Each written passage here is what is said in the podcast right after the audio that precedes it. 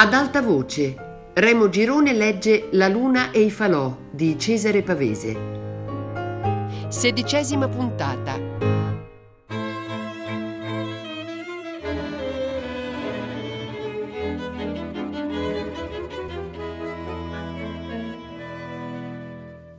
Succedevano cose da pazzi. Adesso Silvia e Matteo si trovavano in un casotto di vigna ai Seraudi un casotto mezzo sfondato, sull'orlo di una riva dove la motocicletta non poteva arrivare, ma loro ci andavano a piedi e si erano portata la coperta e i cuscini. Né alla Mora né a Crevalcuore quel Matteo si faceva vedere con Silvia. Non era mica per salvare il nome a lei, ma per non essere preso di mezzo e doversi impegnare. Sapeva di non voler mantenere e così si salvava la faccia. Io cercavo di cogliere sulla faccia di Silvia i segni di quel che faceva con Matteo. Quel settembre, quando ci mettemmo a vendemmiare, vennero come negli anni passati sia lei che Irene nella vigna bianca. E io la guardavo accovacciata sotto le viti, le guardavo le mani che cercavano i grappoli, le guardavo la piega dei fianchi, la vita, i capelli negli occhi e quando scendeva il sentiero guardavo il passo, il sobbalzo, lo scatto della testa. La conoscevo tutta quanta, dai capelli alle unghie dei piedi, eppure mai che potessi dire, ecco, è cambiata, c'è passato Matteo. Era la stessa, era Silvia. Quella vendemmia fu per la mora l'ultima allegria dell'anno. Ai santi Irene si mise a letto, Venne il dottore da Canelli, venne quello della stazione. Irene aveva il tifo e ci moriva. Mandarono Santina in alba con Silvia dai parenti per salvarle dall'infezione. Silvia non voleva, ma poi si rassegnò. Adesso correre toccava alla matrigna e all'Emilia. C'era una stufa sempre accesa nelle stanze di sopra. Cambiavano Irene di letto due volte al giorno. Lei straparlava, le facevano delle punture perdeva i capelli. Noi andavamo e venivamo da Canelli per le medicine, finché un giorno entrò una monaca in cortile. Cirino disse non arriva a Natale e l'indomani c'era il prete.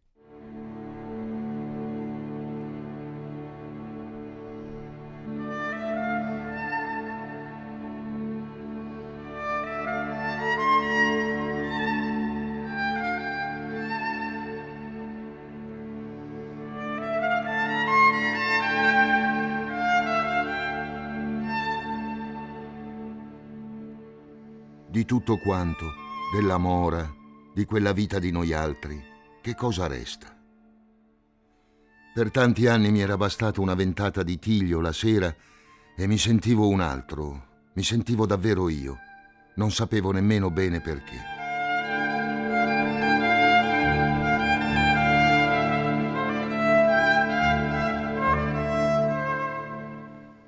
Una cosa che penso sempre è quanta gente deve viverci in questa valle e nel mondo che le succede proprio adesso quello che a noi toccava allora e non lo sanno, non ci pensano. Magari c'è una casa, delle ragazze, dei vecchi, una bambina e un nuto, un canelli, una stazione, c'è uno come me che vuole andarsene via e far fortuna e nell'estate battono il grano, vendemmiano, nell'inverno vanno a caccia, c'è un terrazzo. Tutto succede come a noi. Deve essere per forza così. I ragazzi, le donne, il mondo non sono mica cambiati. Non portano più il parasole. La domenica vanno al cinema invece che in festa. Danno il grano all'ammasso, le ragazze fumano. Eppure la vita è la stessa e non sanno che un giorno si guarderanno in giro e anche per loro sarà tutto passato.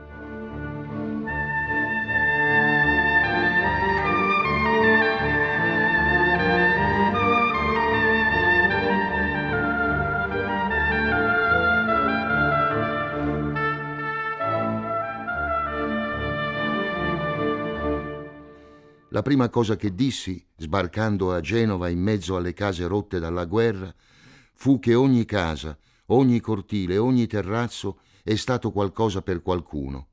E più ancora che al danno materiale e ai morti, Dispiace pensare a tanti anni vissuti, tante memorie, spariti così in una notte senza lasciare un segno. Oh no, magari è meglio così, meglio che tutto se ne vada in un falò d'erbe secche e che la gente ricominci. In America si faceva così. Quando eri stufo di una cosa, di un lavoro, di un posto, cambiavi. Laggiù, perfino dei paesi intieri con l'osteria, il municipio e i negozi adesso sono vuoti come un camposanto. Nuto non parla volentieri della mora, ma mi chiese diverse volte se non avevo più visto nessuno. Lui pensava a quei ragazzi di là intorno, ai soci delle bocce, del pallone, dell'osteria, alle ragazze che facevamo ballare. Di tutti sapeva dov'erano, che cosa avevano fatto. Adesso, quando eravamo alla casa del salto e ne passava qualcuno sullo stradone, lui gli diceva con l'occhio del gatto E questo qui lo conosce ancora? Poi si godeva la faccia e la meraviglia dell'altro e ci versava da bere a tutti e due. Discorrevamo. Qualcuno mi dava del voi. Sono anguilla, interrompevo. Che storie. Tuo fratello, tuo padre, tua nonna, che fine hanno fatto? E poi morta la cagna.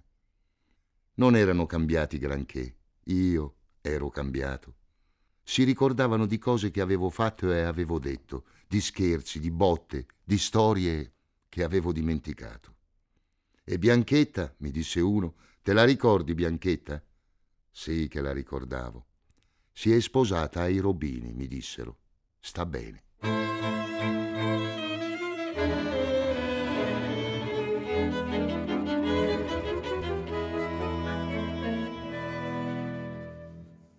Quasi ogni sera Nuto veniva a prendermi all'angelo. Mi cavava dal crocchio di dottore, segretario, maresciallo e geometri e mi faceva parlare. Andavamo come due frati sotto la lea del paese.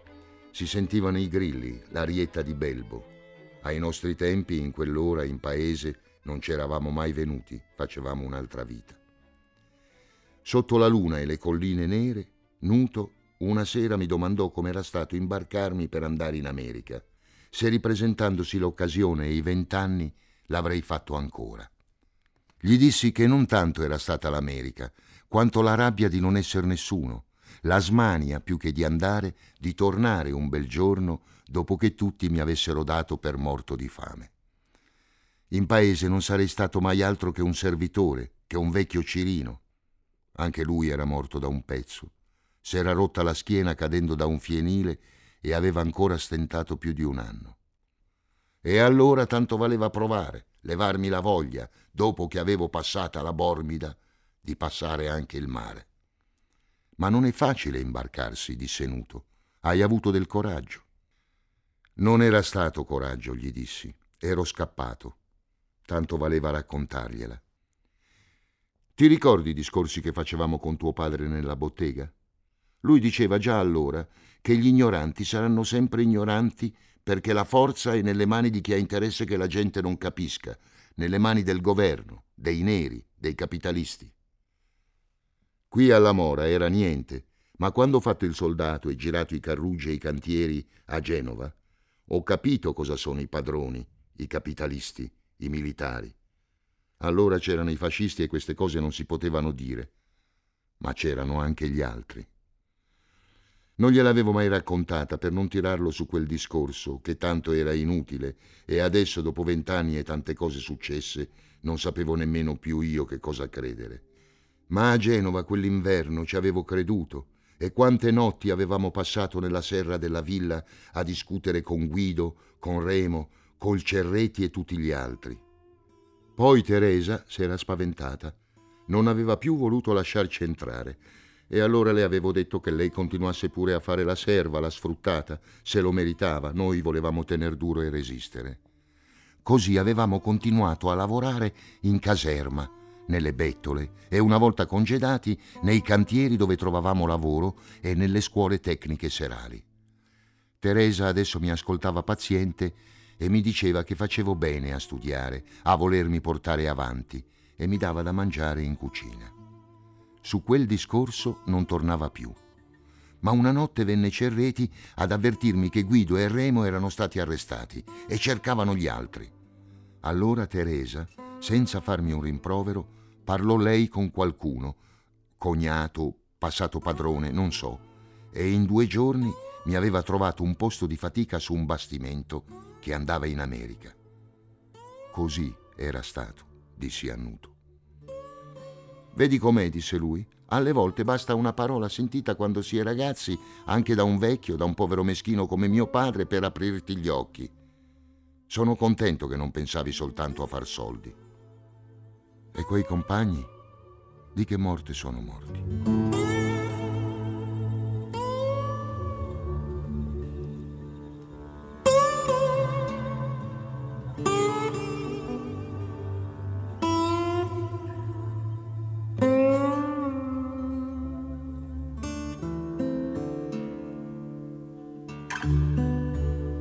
Andavamo così sullo stradone fuori del paese e parlavamo del nostro destino. Io tendevo l'orecchio alla luna e sentivo scricchiolare lontano la martinicca di un carro, un rumore che sulle strade d'America non si sente più da un pezzo. E pensavo a Genova, agli uffici, a che cosa sarebbe stata la mia vita se quel mattino nel cantiere di Remo avessero trovato anche me. Tra pochi giorni tornavo in Viale Corsica. Per quest'estate era finita.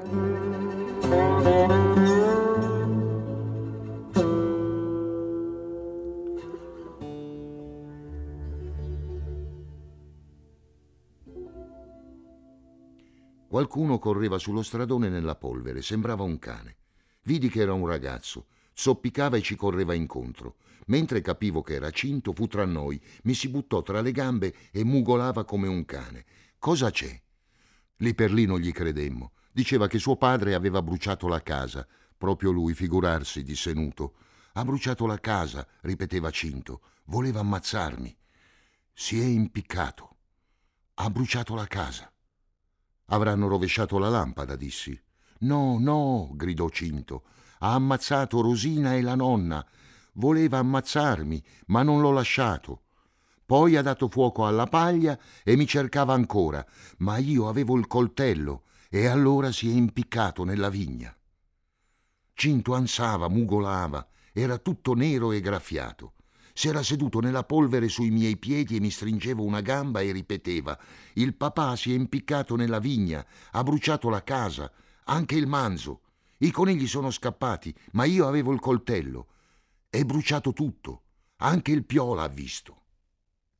Nuto lo prese per le spalle e lo alzò su come un capretto. Ha ammazzato Rosina e la nonna? Cinto tremava e non poteva parlare. Le ha ammazzate? E lo scrollò. Lascialo stare, disse a Nuto. È mezzo morto. Perché non andiamo a vedere? Allora Cinto si buttò sulle mie gambe e non voleva saperne. Sta su, gli dissi. Chi venivi a cercare?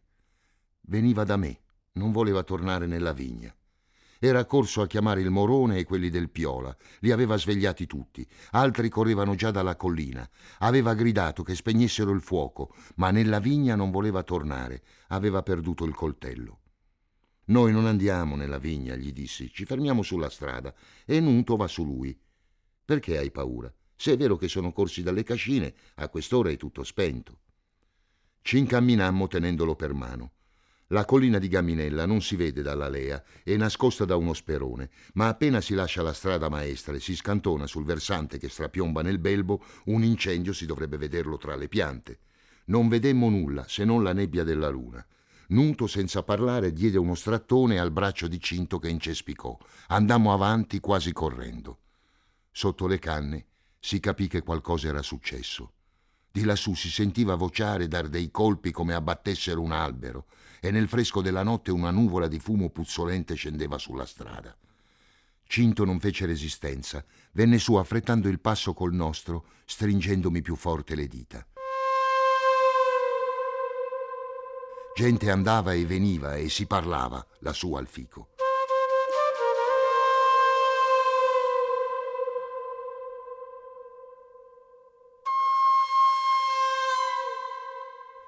Già dal sentiero, nella luce della luna, vidi il vuoto dove era stato il fienile e la stalla e i muri bucati del casotto.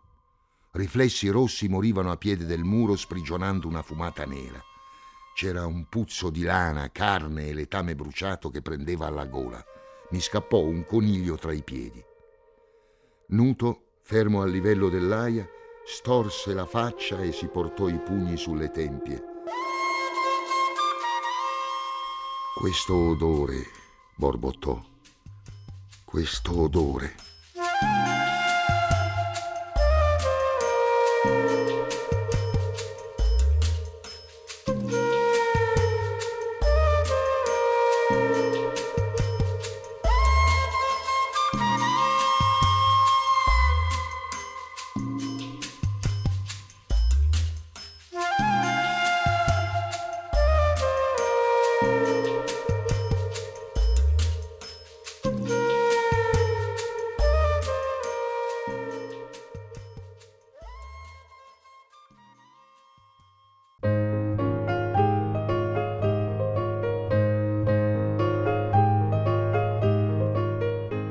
Remo Girone ha letto La luna e i falò di Cesare Pavese. A cura di Fabiana Carobolante, Jacopo De Bertoldi, Lorenzo Pavolini e Chiara Valerio. Tutte le puntate su Rai Play Radio. Ad alta voce è un programma Rai Radio 3.